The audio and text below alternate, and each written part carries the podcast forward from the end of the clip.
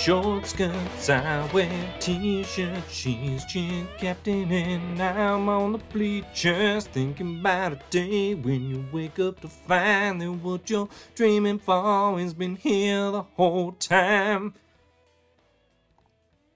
Hello. Welcome to Comic Book Herald Live. Hey everybody, I'm Dave Buesing, founder and editor-in-chief of comicbookherald.com, here at the Comic Book Herald YouTube channel. If you like these live streams, please like, subscribe, share, comment. Those are the things that help. I am about 100 subscribers away from 20,000, which is pretty nice. That's pretty nice for a guy just having having a time talking comics, not uh, catering to, to the YouTube algorithm in any way. I you you could not market a YouTube channel with less intention. you could not you could not be uh, harder, I think, to market than the path I've taken. But nonetheless, about 100 subscribers short of 20,000. Tell your 100 best friends, and let's get to 20,000. And then and then we can that's fine. We can pause there. Stay at 20k totally fine. That's cool. Um, monetarily makes no difference to me. It's purely just a number that I can say I have and can brag about, uh, which feels great. So thanks to all of you who have supported the channel and supported me. Uh, I, it does mean a lot that folks actually want to take the time and come hang out and talk comics, uh, which is fun to do. I don't have a lot of people in my life that I would otherwise connect with and like talk about the day's releases, you know. Um, like my wife has actively requested I stop. Multiple times has been like please please find yourself an audience. Um, so obviously the, the most natural way was rather than you know making a small group of friends was to stream to my 20,000 closest pals online. So thanks to those of you who are joining much appreciated. Uh, again like subscribe share all that fun stuff. We are going to talk today about whether or not god's is good yet. Is god's good yet? God's god is great is what i learned growing up but is God's good yet? Is what we're here to discover today. This is the Jonathan Hickman of Valerio Schiti comic that is coming out. Currently, three issues, 120 pages though, which is approximately six issues about a trade. Um, I've got some thoughts. Got some thoughts, as you might expect. Uh, we will talk about those. Well, let's see. What else do we have today? We had the Fall of X uh, fell. Fall of X did fall and uh, a bunch of miniseries concluded. Astonishing Iceman, Uncanny Spider-Man, Uncanny Avengers. Those ended this week. Um, not a lot to say in any particulars around those, but we can kind of talk about it a little bit. Uh, and then I, it, the, probably the biggest thing to talk about this week on the X Men front is Marvel was yet again blackmailed into releasing uh, a teaser for the 2024 X Men prior to wanting to. Clearly, they are constantly blackmailed by Bleeding Cool scooping their buns uh, and uh, getting news out there, and then Marvel pretty consistently, like once once a story has been scooped, uh, spoiled, right, stolen, I don't know, uh, has been released into the ether, Marvel's like, all right, fine, let's put out a press release. So here they did, I mean, clearly a very quick, very quick release of something that said X Men from the Ashes coming July 2024. This elicited like a response. like this elicited emotion, this elicited thoughts, this confirmed biases, this confirmed assumptions it should not have done those things. This is like the simplest, simplest image I I have seen in some time. It is, I guess, the '90s X-Men logo, which is a pretty familiar, popular logo for X-Men. Uh, all black, all black everything. Okay, we asked Spinal Tap. We said, "Is this black enough?" They said, "How much more black could this get?" They said, "None, none more black." That's what Spinal Tap had to say about it uh, it's just black and it says X-Men and it says From the Ashes and then it says coming July 2020 24. That's it. That's all. That's all that happened. from that, from that, a lot of folks seem to have derived that this is confirmation that the new editorial regime of Tom Brevoort on X Men is, in fact, going back to the past, going back to the start, uh, that they're going to tap into 90s X Men nostalgia, that it is going to be everyone's greatest fears of a return to the mansion and, you know, dissolution of not only the Krakoa era as like a literal plot, you know, um, um, device, but of every possibility of progress that that may have meant. Now, listen, all of these things may turn out to be true. Like, again, betting odds, like replacing odds, the odds are regression is coming, right? We've been talking about this for years. After some sort of shock to the system, Marvel Comics takes the most conservative, not like politically, but like um, cautious approach to going back to the way things were. Post Morrison, what do we get? We get a refresh back to the way things were, right? Back to basics. That is what is going to happen, and it is what was always going to have happened post House of X and Powers of Ten and the Krakoa era. Um, so that's not surprising, but using this, using the fact that they used the 90s X Men logo in what was, again, very clearly just like the simplest teaser imaginable, uh, does not confirm anything. Overreactions, y'all. Overreactions. Do not. Here's the thing the next teaser could be a different X Men logo and also say From the Ashes and say coming July 2024. And it could imply we're going to be bouncing through time because guess what? This is superhero comics in the Marvel Universe and we could be going all over the place. We have no idea what this is still, right? All we know is what we already knew. this, this this little image changes nothing. Okay, so no, I can't get I can't get too worked up about that. I can't make too many assumptions. My Dave Stinney predictions are locked in, right? I mean, I think generally speaking, you know, when Marvel tells you who they are, you can believe them. Um, and like I said, we've known this is going to regress. We've known this is going to play it safer. Uh, but you know, Tom Brevoort's 2000s work does suggest an editor who was willing to break some things and to upend status quos. Could that happen again with his take on X Men? It's possible. It's been a while, been a long while. Um, but you know, if you get the right creators in the room, it's a strong possibility. Is he going to get the right creators in the room? I don't. We don't know yet. We haven't seen the names. We have no idea. All we know is Gail Simone may or may not be involved in some capacity because she's contributing to the X-Men Free Comic Book Day issue. I I'm still skeptical that that was how they stealth announced she's going to be doing X-Men. That doesn't because they didn't then like confirm it, you know, in a press release or something, it to me suggests she's probably not actually doing that. Um, you know, and again, like it may just be a one shot, it may be something small. So, plenty of announcements to come. Their hand was forced again uh, as they were once again blackmailed by the cowards of Bleeding Cool. okay.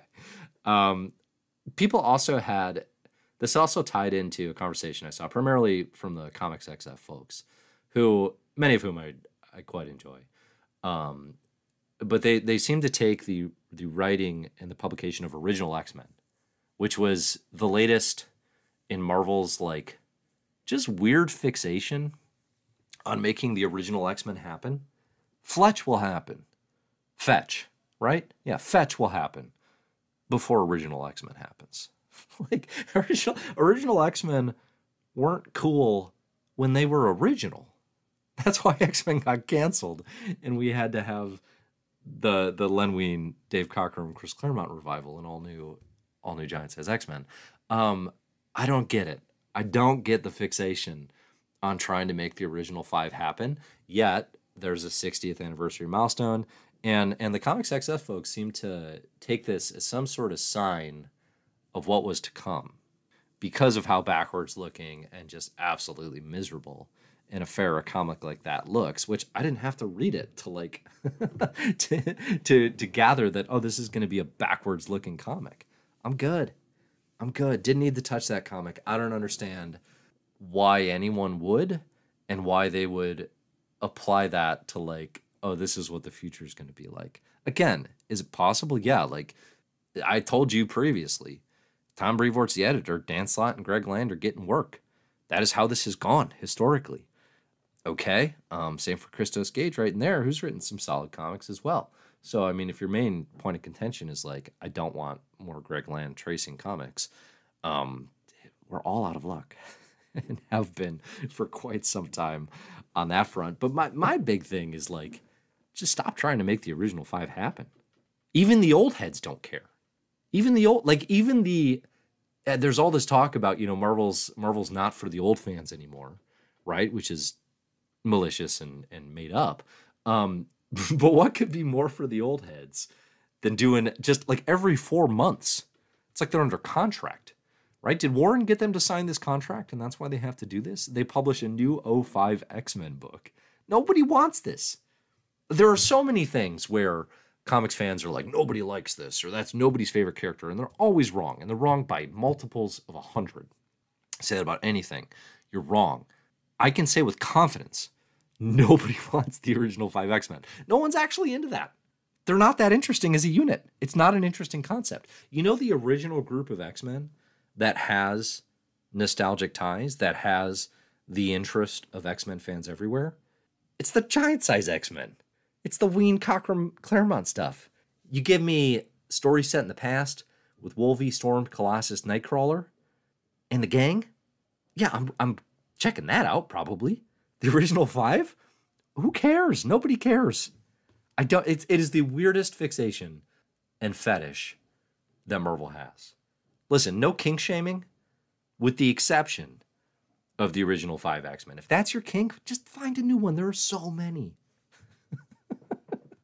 there are so many out there. Uh, yeah, I don't understand who it's for. Anyway, I haven't mentioned yet. Chat is open. Get your thoughts in. Get in your questions. Get in your comments. I will respond to as many as I can. Let's see.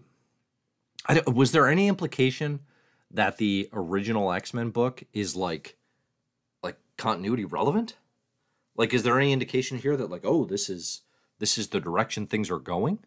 I mean if that happens then I can sort of see like why you're making more assumptions about this being a um uh, a sign of the direction of things to come.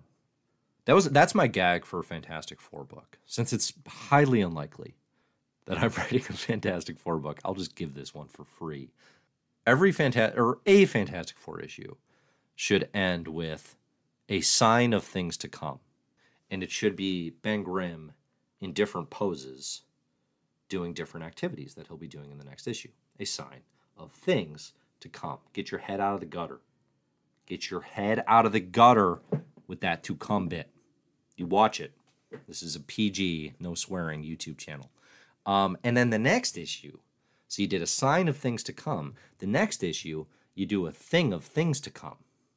And you do Ben Grimm with various things come. I, I haven't worked out the kinks on that one clearly. My kink, Ben Grimm. Speaking of kinks. All right, where were we? Yeah, original 5X. Uh, somebody let me know if that if that comic is supposed to have mattered in some way? I mean, I don't. I don't know why we would think it would. I don't know why we would think it would. All right. What are we talking about today? So those are all the assumptions that are being made about from the ashes. I did also see and like I guess I guess this is a thing I might have been into in the past, but like so the 90s uh the or the new X-Men teaser is from the ashes. There is a Chris Claremont written post Dark Phoenix is it an arc titled that or just retroactively there's a trade collection of From the Ashes? But there's you know, there's something in the Claremont. So folks like, oh, referencing From the Ashes, a callback. maybe, maybe not. Maybe Kieron Gillen has been building up Phoenix stuff for months, if not years. And we know this is heading to a fiery Phoenix conclusion. We know there is going to be a conclusion something conclusive is going to happen. That might mean explosions. That might mean characters are removed. The X Men are going to have to recover from that and reestablish themselves in this new era, which is not going to be a soft flipping reboot. They're not doing a soft reboot. They're going to go hard on a new vision for this. Okay? Is it going to be a good one? We still don't know. We haven't read a stinking comic. We don't know a stinking creative team attached. All right? Everybody settle down. Settle down. I'm getting worked up getting worked up over here. This is me worked up. Very calmly telling you, I'm a little worked up. All right. Getting your questions, getting your thoughts. I already need a sip. I'll start talking about some comics. Let's see. Hawkeye TS says the OG X Men one shot is continuity relevant only so far as the final page advertises another series coming. Uh, yeah, so I don't know. This could just stay to one shots, don't you think? Right? I mean, this may never spill into the relaunch. I listen. If this is like this is the direction and this is what uh, the universe is, the X Men universe is going to be. They're marketing that in the weirdest possible way, which would not be beyond Marvel, but they should be clearer about that if that's what's happening. I hope it's not. That would be kind of boring. Okay. Nicholas Korn says the OG5 number one was amazing only for one reason Greg Land tracing his own tracing. That is a flex. That's a real flex. Listen, people get on land, and I get it, but like the confidence, like like the arrogance you have to have to trace your own tracing, to so wholly own just like I can do anything and no one can stop me and I'm going to be as successful as hell. Doesn't matter what you think. There's a there's a strength in that. like like what what confidence? What a flex. Okay. Um Mr. Brillen says since you say most people dislike the original 5 X-Men, it's not the problem is not the original 5. Let's be clear. Like taken on an individual cadence, most of those characters have pretty good stories and are, are pretty good additions to the X-Men universe. The exception, of course, being Warren Worthington III, who's boring as hell. Um, but Cyclops is great. Love Cyclops. Jean Grey, great character. Love Jean Grey. Um, Iceman has moments. Has moments. Beast, fascinating. Listen, F Beast in his current incarnation, but a fascinating character. Love the Beast.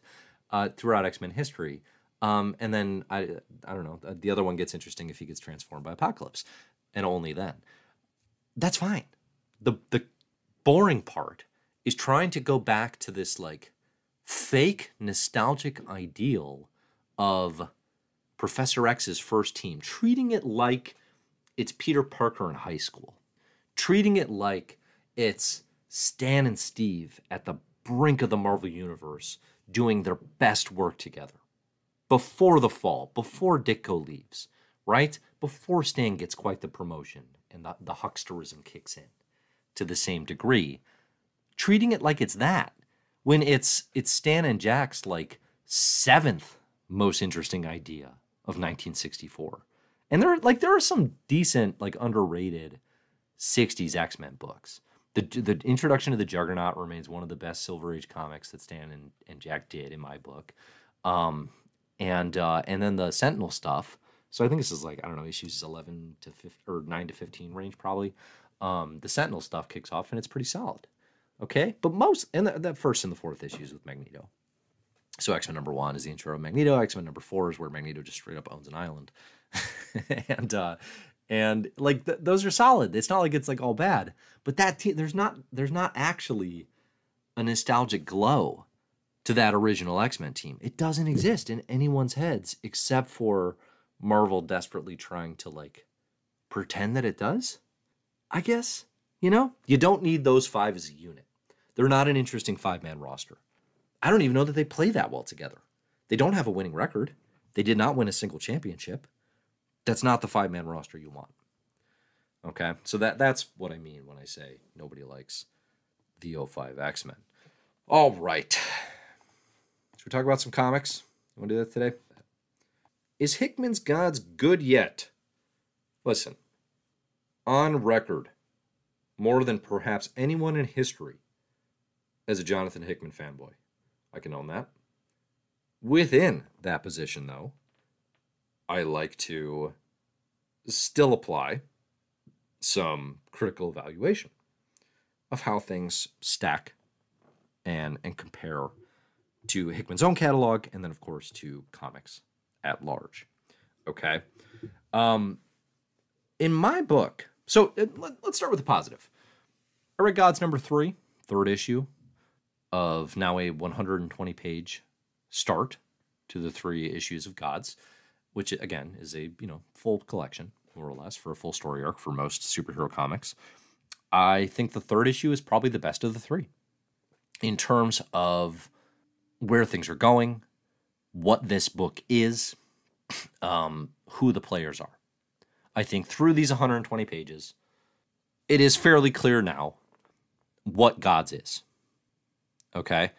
Uh, Gods is Jonathan Hickman doing more or less what he announced in, in Comic Con appearances in the build up to Gods, which is building an endless using the Marvel cosmic landscape. Um, you know, so building eight cosmic entities who are the top eight, the greater gods. Okay. And we get our introduction here in, in issue number three to Oblivion as one of, of these eight. Okay. Uh, from the teaser to issue number six, the Living Tribunal may be one of the eight as well. Going to come, right? A more familiar cosmic entity. Obviously, Eternity. Down the line, we've seen the In-Betweener as a lesser god, chaos, order exist out there, infinity. Um, probably some I'm missing just off the top of my head, right? So, building an endless, using the cosmic pantheon, all that stuff still sounds interesting conceptually if you're going to draw a Sandman comparison, then it's probably important to point out that the endless, as like cosmic entities in the DC universe, was like the least interesting thing about Sandman. right? Like like Sandman was not cool because the endless exist. Sandman was stylistically and narratively fascinating because of the storytelling choices Neil Gaiman and collaborators made. And The Endless were a very interesting framing family to apply around an interesting main character in Dream. You know, um, my one of my biggest problems with Gods, probably my biggest actually, is it is such a step back from Hickman's own stylistic and just like storytelling choices. There is nothing about this comic that separates gods from the riffraff. Okay? In X Men, it became data pages. And we saw Hickman develop that style really to perfection in the still unfinished Black Monday murders. Every like two months, I'll see like Tomm Coker on Instagram, the artist of Black Monday murders, and you know he'll share like a, a, Black Monday Murders thing, and somebody will chime in and be like, "Oh, when these issues coming?" And he's like, "I don't know, man. Wish I knew." Like, it seems like that book could be finished. it seems it seems like Black Monday Murders, those four issues could come out. I would rather have that than anything Hickman can do at Marvel. Okay, but anyway, in East of West, you had use of of blank spaces and epigraphs being established. You had uh, cuts between characters and locales being used to fantastic effect. Um, and on and on and on, different styles, different takes, different things that separate the work beyond just concept, beyond just character. Gods does not have that. It does not have that at all. It feels like most other Marvel comics on the rack. Uh, that is an insult when it is supposed to be reaching for something elite. Now, you may be thinking, you're setting an unfair standard, or you are holding Hickman to a higher standard. Yeah, that's part of being a huge fan of someone who is 15 years in to a run with Marvel Comics specifically, right? Is every time I have hoped that they can up their game and deliver something spectacular and new, they have done that. So to see multiple works in 2023 that are not doing that is a disappointment. You set your own bar. Okay? If Michael Jordan, bad comp, Scottie Pippen comes out back to the Bulls in 2001 and he's only scoring 14 a game and his back so bad he can't guard anybody. And I'm comparing him to previous Scottie Pippen uh, seasons I'm disappointed.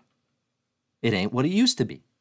Okay? So I can simultaneously hold in my head that I liked God's number three better. And I am, you know, I'll always be interested in where it's going and how how the plane is going to land after these eight issues. And make no mistake, Marvel said, oh, if it sells, it'll go past eight. I would be shocked if this went past eight. Truly shocked. Okay. Um, so I can simultaneously hold in my head that I, I generally kind of liked where three was. I feel like we've got a nice setup. I feel like we've got a nice direction. And I can also think, by Hickman's own standards, I think these are the 120 least interesting pages in his Marvel catalog, at least since like 2008, since like his first weirdo Sam and Bobby Mojo World stuff. You know, but I would take any of the other 2008 to 2016 runs. And I would take X Men for 120 pages at a time before Gods. Uh, to the the inevitable argument that well he's building something new, and that takes time. To the fandom of Eternal Patience, my favorites. Uh, kind of condescending to suggest that to me. How dare you, straw man? How very dare you?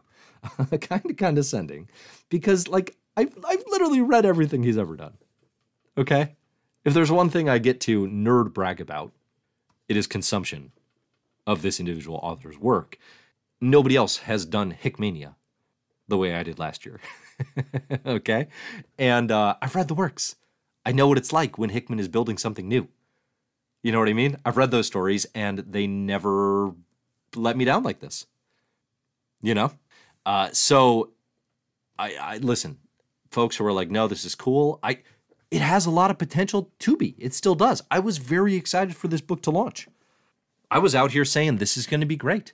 I have that confidence because this is a creator who historically has been great. Every time I've hoped they'd come in with something that uh, that would be one of my favorite Marvel comics, they had done that thing. And Gods does not do that. It is not one of my favorite Marvel comics. It is not one of my favorite superhero comics. And it certainly isn't one of my favorite comics. All right. So, like, just within the sandbox of Marvel, it's a letdown. And that's within a sandbox that is limited in and of itself you know? So and I, I threw this out on twitter which was a mistake. I haven't been tweeting. I made the mistake of tweeting. Never never do that thing. Um, i said though is there are there 120 less interesting pages in hickman's marvel catalog? And a lot of folks bristled at that and were like well i'm i like gods. I like god which like that is not the question. I did not ask you what do you think of gods? I did not say that okay no one came in with 120 less interesting pages. The only individual who tried, and God bless him for trying, said the back half of his X Men. You can make that argument, but you're going to run into issues 18 and 19, Children of the Vault, which are elite X Men comics. So I don't think it works. Um, the only answer to me that makes any sense is again, like very first stuff, Sam and Bobby Mojo World stuff. You want to say those 120 pages aren't as good as anything God's fine. Fine. Anything else though? I would take it. I would. Uh, Justin asks here the important question: Is Hickman washed? no, I don't. I don't think so. No, I'm very excited for Ultimate Spider-Man. I'm very excited for the relaunch of the Ultimate Universe. I talked last week how I've got way too much hope baked into Marvel's Ultimate Universe relaunch. You know, uh, and then I mean, part of the problem that Hickman faces, I think, marketing wise, is he is so wholly committed to his Substack grant that like a majority of the world has no creator owned comics from Jonathan Hickman. You know? Because that would that would be the the the balance here that we normally have would be like, oh well, here's the Marvel work, but here's the the creator owned stuff that is killing it. And the way that that Substack stuff has worked is it's all just kind of hidden in the comics ecosystem. I do find it very interesting how you know you kind of had two. I mean, you have a lot. You have a handful of big players that went and took that Substack money, which looks more and more tainted every every month. But uh, you know, you had uh, Hickman and James Tynion in particular. You know, one writing X Men, one writing Batman at the time. And Tynion, the fourth. Not, I'm not talking about the third. I'm talking about Tynion the fourth has found a way to effectively market his own creator owned works while simultaneously producing the Substack machine. Hickman has just uh, kind of vanished within the Substack machine. Um, I I kind of think that was a mistake. I do. Uh, I I think that was and creatively it might not be, but the work is reaching so like so I can't speak fewer people, a lot fewer peoples, and the perception as a result is going to be that not much is coming out, that you're not doing much, which physically is true. I don't did they did Three Moons Three Worlds release anything physically this year? I don't know that they did. Maybe they did, maybe I'm off. I have not held a trade and I've been throwing some dollars at them. So, I mean, is he washed? No. I think good work is happening, but the problem with Three Moons Three World is like, I don't know, I think some of it's probably interesting, but we're in like what, like year full year 2 now? Maybe year 3? Is it year 3? No, it's year 2. And it's like we still don't really know what that is yet either. You know, is it a money laundering scheme? Are comics being made? Yes, comics are being made. I believe that. But it's like, I can see why you'd ask the question. You know, it's not, it is not as uh, instantly gratifying an experience as here is my new issue of my new comic that you are going to love. Pretty far from it. So, anyway, no, not washed. But I do think, like, it's been a bad 2023 at Marvel for Hickman. I think you have two contenders for probably his least interesting Marvel work. And again, neither of these do I think is like, you know, some sort of weird, objectively awful or anything like that. Um, but Ultimate Invasion and Gods, you want to make a case that they're like some of his least interesting Marvel stuff? I'm right there with you. You know? Um, not a good 2023 for him post X Men. I don't know. This is part of two why I'm like, like, oh, if he had stayed on X Men, it would have been amazing the whole time. Would it have? Or is like 95% of his drive at this kind of creator owned, like, pipe dream of getting paid a significant amount of money to do everything you've ever wanted? I wouldn't blame someone for that. And still collecting the corporate paycheck on the side? I mean, God bless, get paid. But I think we can stop pretending that the Marvel output is what it was. That's the thing that drives me nuts is like everyone is so scared to speak ill of their god king. It's like I am telling you, as the leader of the cult, it's okay to like acknowledge when it's not as hot as it used to be. All right? You have my permission. Okay. Speaking of condescension that I was hurling at my straw men. I don't know. What do y'all think? I'm going to take a sip. What do you think? Our sponsor today, we're, we're sponsored again by Big Water. We couldn't get anyone better, so we're back to Big Water. I mean, like, a weird opening 120 pages. Can we not pretend that opening gods with 120 pages like this isn't a poor way to grab readership? You know, the cult of Hickman is so brainwashed with some of this, where it's like, oh, he's building something because that's the experience we had from 2008 to 2016 and God bless. But nobody was sitting there in 2009 going, "Oh, be patient with Fantastic 4. He hasn't done anything for 5 issues." Cool shit was happening all the time. and it was building somewhere. It doesn't have to be either or, you know?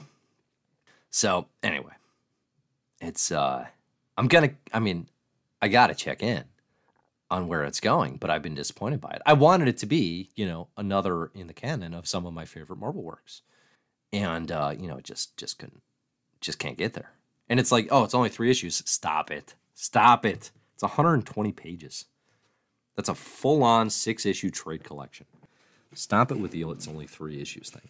Nonsense. All right. Uncanny Spider-Man today. Pretty good. I think this was Spurrier's best Nightcrawler run or best Nightcrawler uh, you know sequence of the of the trilogy. Uh, I think it, it, purely as like a Kurt Nightcrawler story, I enjoyed this one the most. He w- weirdly natural, like surprisingly naturally folded Vulture into Orchis and made it make sense and work. That was that was impressive. Cuz I was like, I don't not that like oh Vulture would never, right? Um but like making it make so much sense where he's looking at Orchis's opportunities and Nimrod's like, hey, I hacked some Warlock uh, techno-organic tech. And Vulture's like making him, looking at that character and being like, oh, his fixation is mortality because he's the old guy. He's the old man villain that the teenage Peter Parker beats up. We don't, we don't hold Spider-Man to task enough for pummeling on the the most in need members of our elderly communities. Um, but like Vulture seeing that and being like, yeah, I would love to work with you actually makes a lot of sense. I think that was good. So yeah, Uncanny Spider-Man solid. I mean, I'm not gonna sit here and be like best five issues of the bunch. I think Children of the Vault was probably the most worthwhile thing that came out of Fall of X. Um, just because Deniz Camp is really flipping good at comics, and I'm excited to read more from them. Uh, but Uncanny Spider-Man was a pleasant, a pleasant bright spot. Uh, you get the Mystique Nightcrawler relationship cemented and and established. You get Destiny in the mix. Silver Sable Nightcrawler romance worked pretty well, honestly.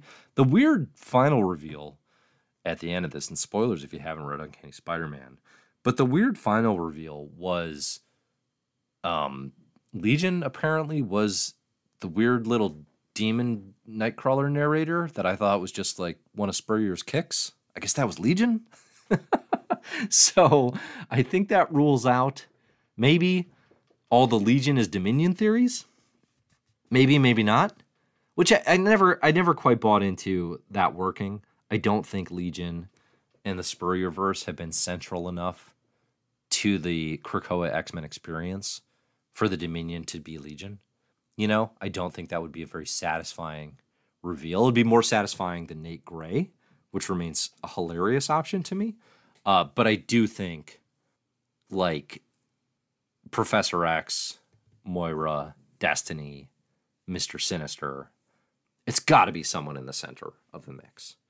Mother Righteous, I guess, as a Sinister variant, right? But it's got to be someone in the center of this mix, or it's going to be it's going to be pretty unsatisfying. Me thinks. Uh, Xavier says, "Who didn't see that coming with that accent?" I thought that was just like how Spurrier talks. like, like I thought that was just like his normal narrator voice. Totally honest. I'm not even joking. so I no, I was not thinking about Legion at all. Uh, just didn't seem super relevant. Let's see. Chad Klein says compare issue one of New Avengers to 120 pages of Gods. Yeah, decline in quality. I mean, I think what it would be is to compare like the first six issues. I mean, to me, that's a huge drop. Honestly, huge drop. I mean, I, I love me some New Avengers. That's one of my favorite Hickman things. Uh, but yeah, that's that's what happened in the world of comics this week. I think that's pretty much it. Anything else come out? Uncanny Avengers happened. Uh, I don't know. I don't know why we're making why why we're giving Stevel another run. It's like we're we're good, man. like what the what the upside of that is. Uh, apparently, Cyclops is going to be tried for his crimes at the start of the fall of the House of X. Going to happen in Paris. Lovely place. Here it's wonderful in February. Um, there's gonna Orchis's going to do the trial Cyclops. I I don't think the fall of X really held on very well to the sense of Orchis in control. You know, I mean, I think the one thing that the the gala established incredibly well was Orchis won, mutant kind lost. You know, and I think in the early days, like in Duggan's X Men, you he was able to maintain that sense of like mutants are on the ropes. And I kind of feel like by the end of like Uncanny Avengers, for example, it's just too obvious it, it there are too many holes in Orchis. You know, like the, they're too.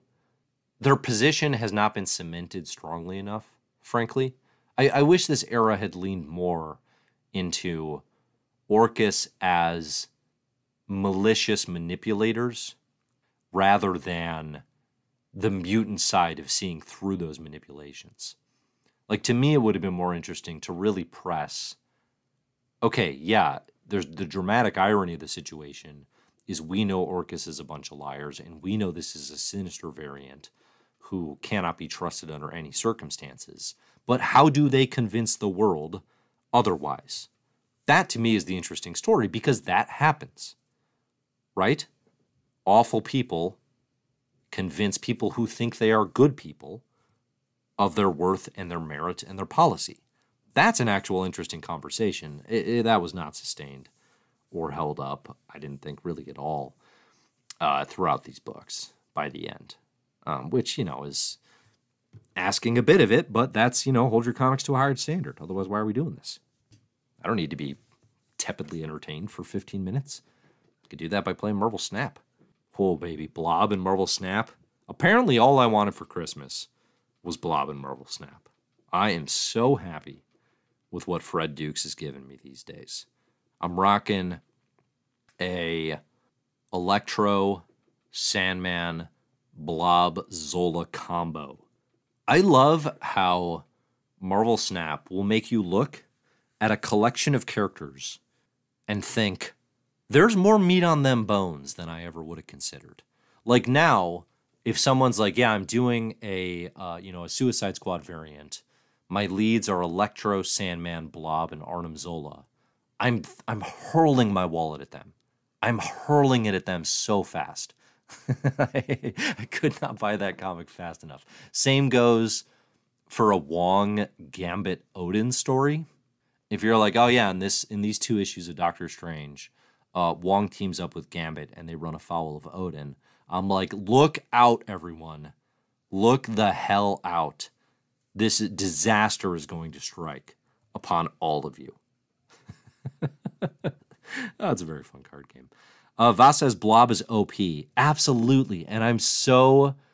I, I'm trying to maximize all of my Blob enjoyment before the game makers realize this and inevitably depower him. like, it's wild. It's wild to have a game where you're like, oh, who's the most powerful card in this whole game? You're like, oh, Fred Dukes. Magneto, uh, Thanos, uh, no, no, Fred Dukes. Good for Fred. Good for Fred Head. It is uh it is an X-Men variant or theme over in Marvel Snap. Uh, what what does Selene do? I haven't seen Selene yet. I see Havoc in there, uh, who's mildly interesting. But you know, shouts to one thing I really like about Marvel Snap is you can tell these people love comics. And you can tell they love comics because they introduce Havoc, the third Summers brother, and they say two cost, no power. dude, dude launches as a sub, exactly where he wants to be. Has no power in the relationship, wants to be owned, and he costs you energy. Like just beautiful, beautiful character study of Havoc there. Our favorite little sub in X Men. Uh, who else is there? Sebastian Shaw is overpowered as well. Um, but if you're like, all right, it's a fight, Blob versus Sebastian Shaw, who you got? Probably taking Shaw, right? Who you taking? A member of the Quiet Council or the guy who serves the drinks? And the guy who serves the drinks is like the most powerful MFer by far. by far. Oh, I love it. I love it. We talk about Marvel Snap for the rest of live streams. That'd be fine. Listen, I'll tell you what, if I had any technical savvy, I'd be playing Marvel Snap while I did these things. If somebody sends me like a shit like 10 instructions that an idiot can understand, I will play Marvel Snap live while I talk about comics. I think I could pull that off. I'll probably lose a lot because like like if I'm not paying attention, I will for sure make mistakes and trying to double dip like that sounds like a math. I, I do have a lot of respect for people who are able to play video games and maintain interesting conversations. I don't know that I have that muscle. I think my brain has to be doing one thing. like one thing at a time. Like I'm just staring at a chat, right? I am not like simultaneously trying to edit something like a lunatic. All right. Clearly, don't have much to talk about. Get your questions in, get in your thoughts. I'll answer what I can here in the final minutes. My what's good in comics this week. I finished reading The Ballad of Halo Jones. Highly recommended. I then turned around and put all of Alan Moore's 2000 AD comics that have been collected on hold at my local library. So I'm going to be trying the complete Skizz uh, what is it, DR and Quinch, and Future Shocks for the first time. For the first time, I did have this experience reading the Ballad of Halo Jones, where I was like, I think Alan Moore might actually be underrated. like, like no one ever talks about it in those terms, but just there's such a depth and and just like um, substantiveness to Moore's catalog. And you know, you, every time I feel like, oh, I have a grasp on it. Watchmen from Hell, Killing Joke, and I've read the the Tom Strong stuff and uh, Top Ten, and then you look around and it's like I've never touched his 2000 AD stuff. What am I doing? I gotta I gotta read all that, you know. So I'm just kind of like, I'm just gonna read all the Alan Moore stuff. What am I doing, wasting time reading things that aren't elite? That's a big question I've been asking myself. Is it a midlife crisis to ask yourself that question? Maybe. Very possible. Nonetheless, that is the question I'm asking. Why am I reading things that aren't elite? I think in 2024, my big plan is like, so I've got this list of comics that people recommended to me to try to rank on the best comics of all time. And then, you know, I'm trying to get to a thousand total. So we're going to be doing this countdown to a thousand. But I think like basically like every week, every couple weeks, just be like, yeah, I'm just reading something that people say is awesome. Like I'm not, I'm not wasting my time. But who's got time for riffraff, right? Who's got time for middle of the road? What are we doing? Let's read the elite stuff. That's what I'm gonna check out. Uh, what else is good? I think those are the only comics I'm reading. I'm playing a lot of Overcooked. A lot of Overcooked. Uh, this is the game where you cook things. It's it's like the bear, but without not without the tension, because it, it can get tense, um, but without the feeling that your life is spiraling out of control. And that maybe if you stop cooking, you'll explode. Take away that feeling, and also the comedy and being the best TV show on TV this year. Um, and it's it's a pretty good time. Highly recommended. Okay, final questions, final thoughts. Uh, Nisit Nay asks, "You have to live forever, so you can bring us comics forever, even past your older age." Well, I guess thank you for the implication that you would want that, uh, but curse you for cursing me like that. curse you for cursing me with forever life. I would not enjoy immortality. Can you imagine how boring comics would be if you had read all of them in like 10,000 years?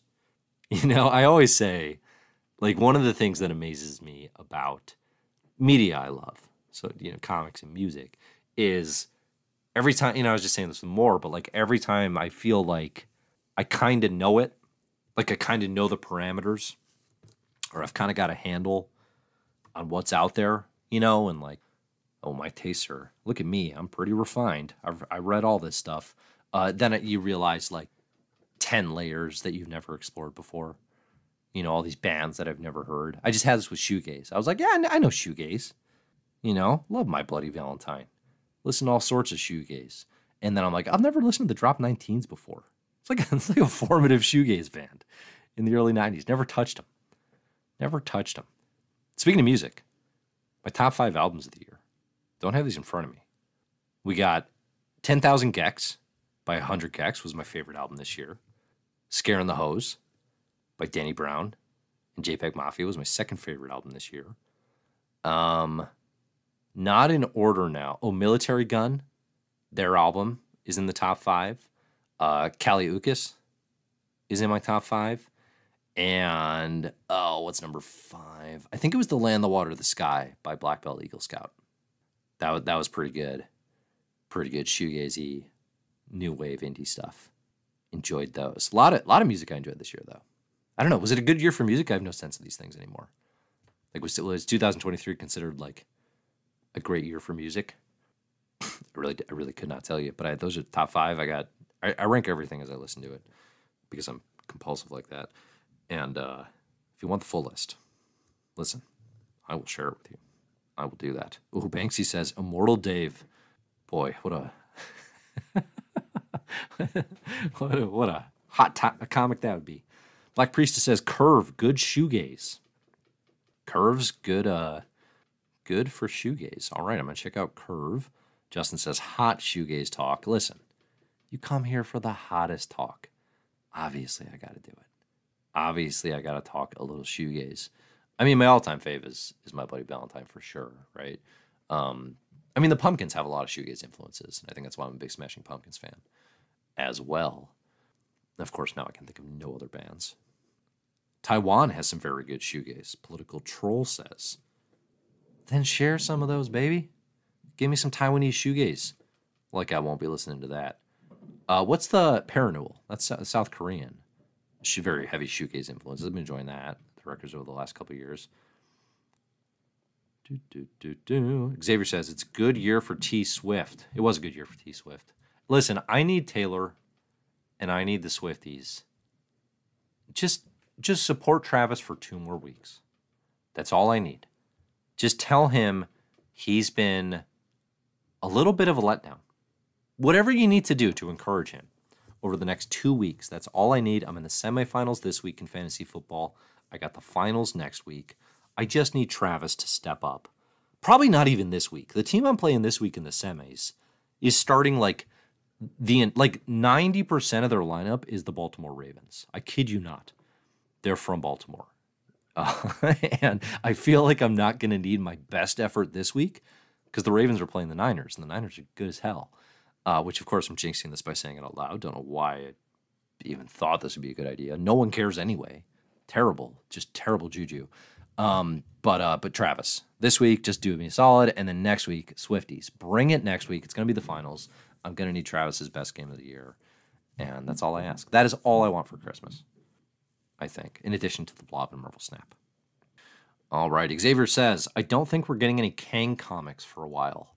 Oh, I hadn't actually thought about that because I don't really care, like whether we do or not. But that is an interesting point that all the Jonathan Majors fallout of Disney dropping him and maybe dropping Kang's now, does that mean the comics just stay away from Kang? Because they were doing minor pushes in these timeless one shots and obviously MacKay was weaving him into Avengers.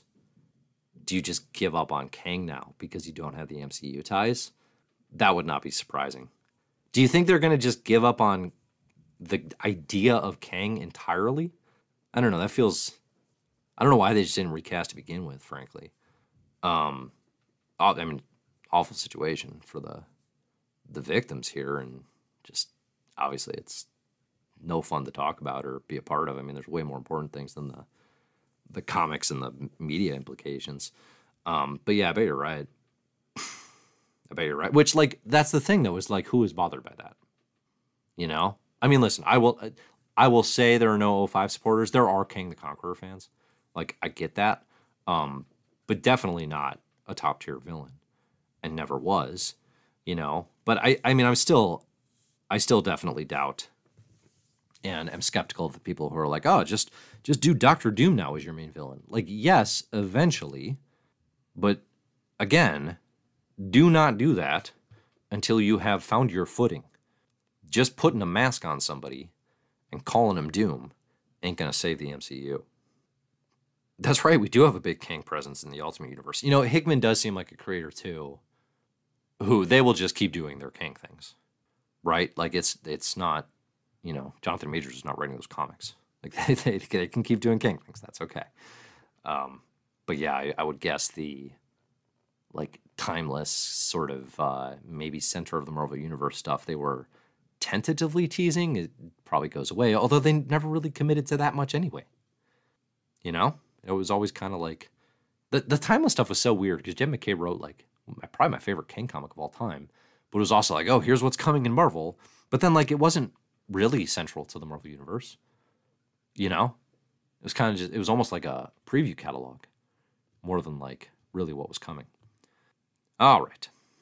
Stefan asks, is Blade getting an event? I mean, kinda.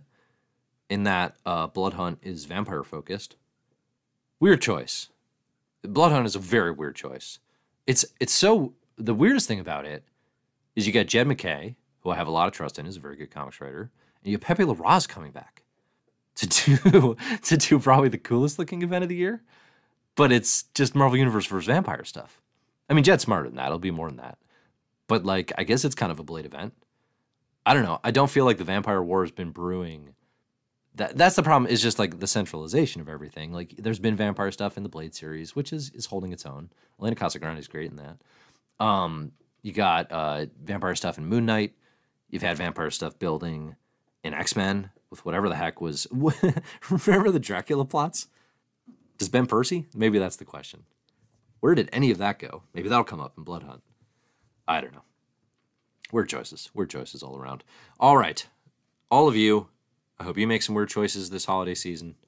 Um, live, laugh, love, learn, lie, litigate, lionize. Thanks for listening. And as always, enjoy the comics.